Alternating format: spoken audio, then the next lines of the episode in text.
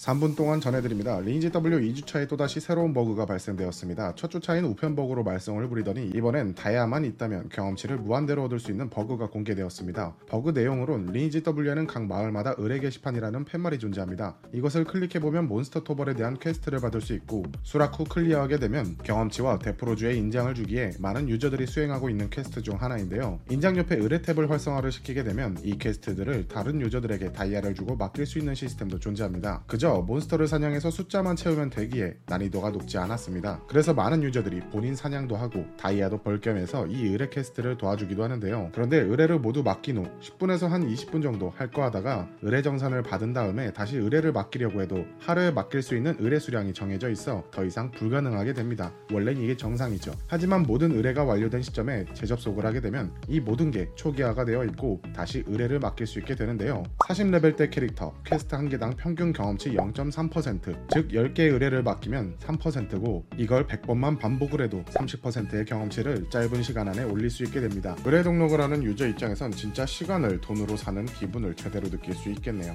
의뢰 한 개당 12다이아가 들어가니 100번만 해도 1200다이아, 현금으로 43,000원이네요. 물론 무소과금 유저들은 레벨보다 우선 다이아를 벌어야 하기 때문에 이 의뢰 자체를 잘 사용하진 않지만 전쟁에 참여하는 라인 혈맹과 랭킹이 높을수록 지급되는 추가 옵션을 받기 위해 랭킹 유지를 하는 랭커들은 대부분 과금러들이다 보니 여태 투자한 비용에 비해 그렇게 비싸게 느껴지진 않을 텐데요. 거기다 이 버그는 2주차에 발견됐을 뿐이지 서버 오픈 초기부터 있었던 버그라고 하는데 그동안 이 버그를 이용한 과금러들은 단기간에 상위 랭킹에 있을 테니 많은 유저들이 그 랭커들을 의심할 수밖에 없는 상황이 되어버렸습니다. 이 사태가 이슈화된 후 NC소프트는 11월 15일 새벽 1시경 공지사항을 작성했으나 이전 우편 버그를 이용한 사용자들에 대한 제재조차도 제대로 이루어졌는지 확실하지 않는 상황에 이번 무한 의뢰 버그 사태엔 어떤 반응을 보일지도 궁금한데요. 개인적으로는 우편 버그 때처럼 공지를 하기보단 인원수와 닉네임 등을 공유해주고 정확히 어떤 식의 제재 조치가 이루어졌는지 확실하게 확인해 주셨으면 좋겠네요. 괜히 어물쩍 넘어가서 버그를 악용한 유저가 제재 없이 돌아다닌다면 pay to win 게임에 버그 to win까지 생겨나니 이건 이제 더 이상 운영할 가치가 없는 게임이지 않나 싶습니다. 한편 프로모션을 받은 인터넷 방송인들도 이번 의뢰 버그에 대한 정보들을 입수했으나 본인들은 전혀 알지 못했던 버그여서 버그를 악용하지 않았다라는 입장이 대부분이었습니다.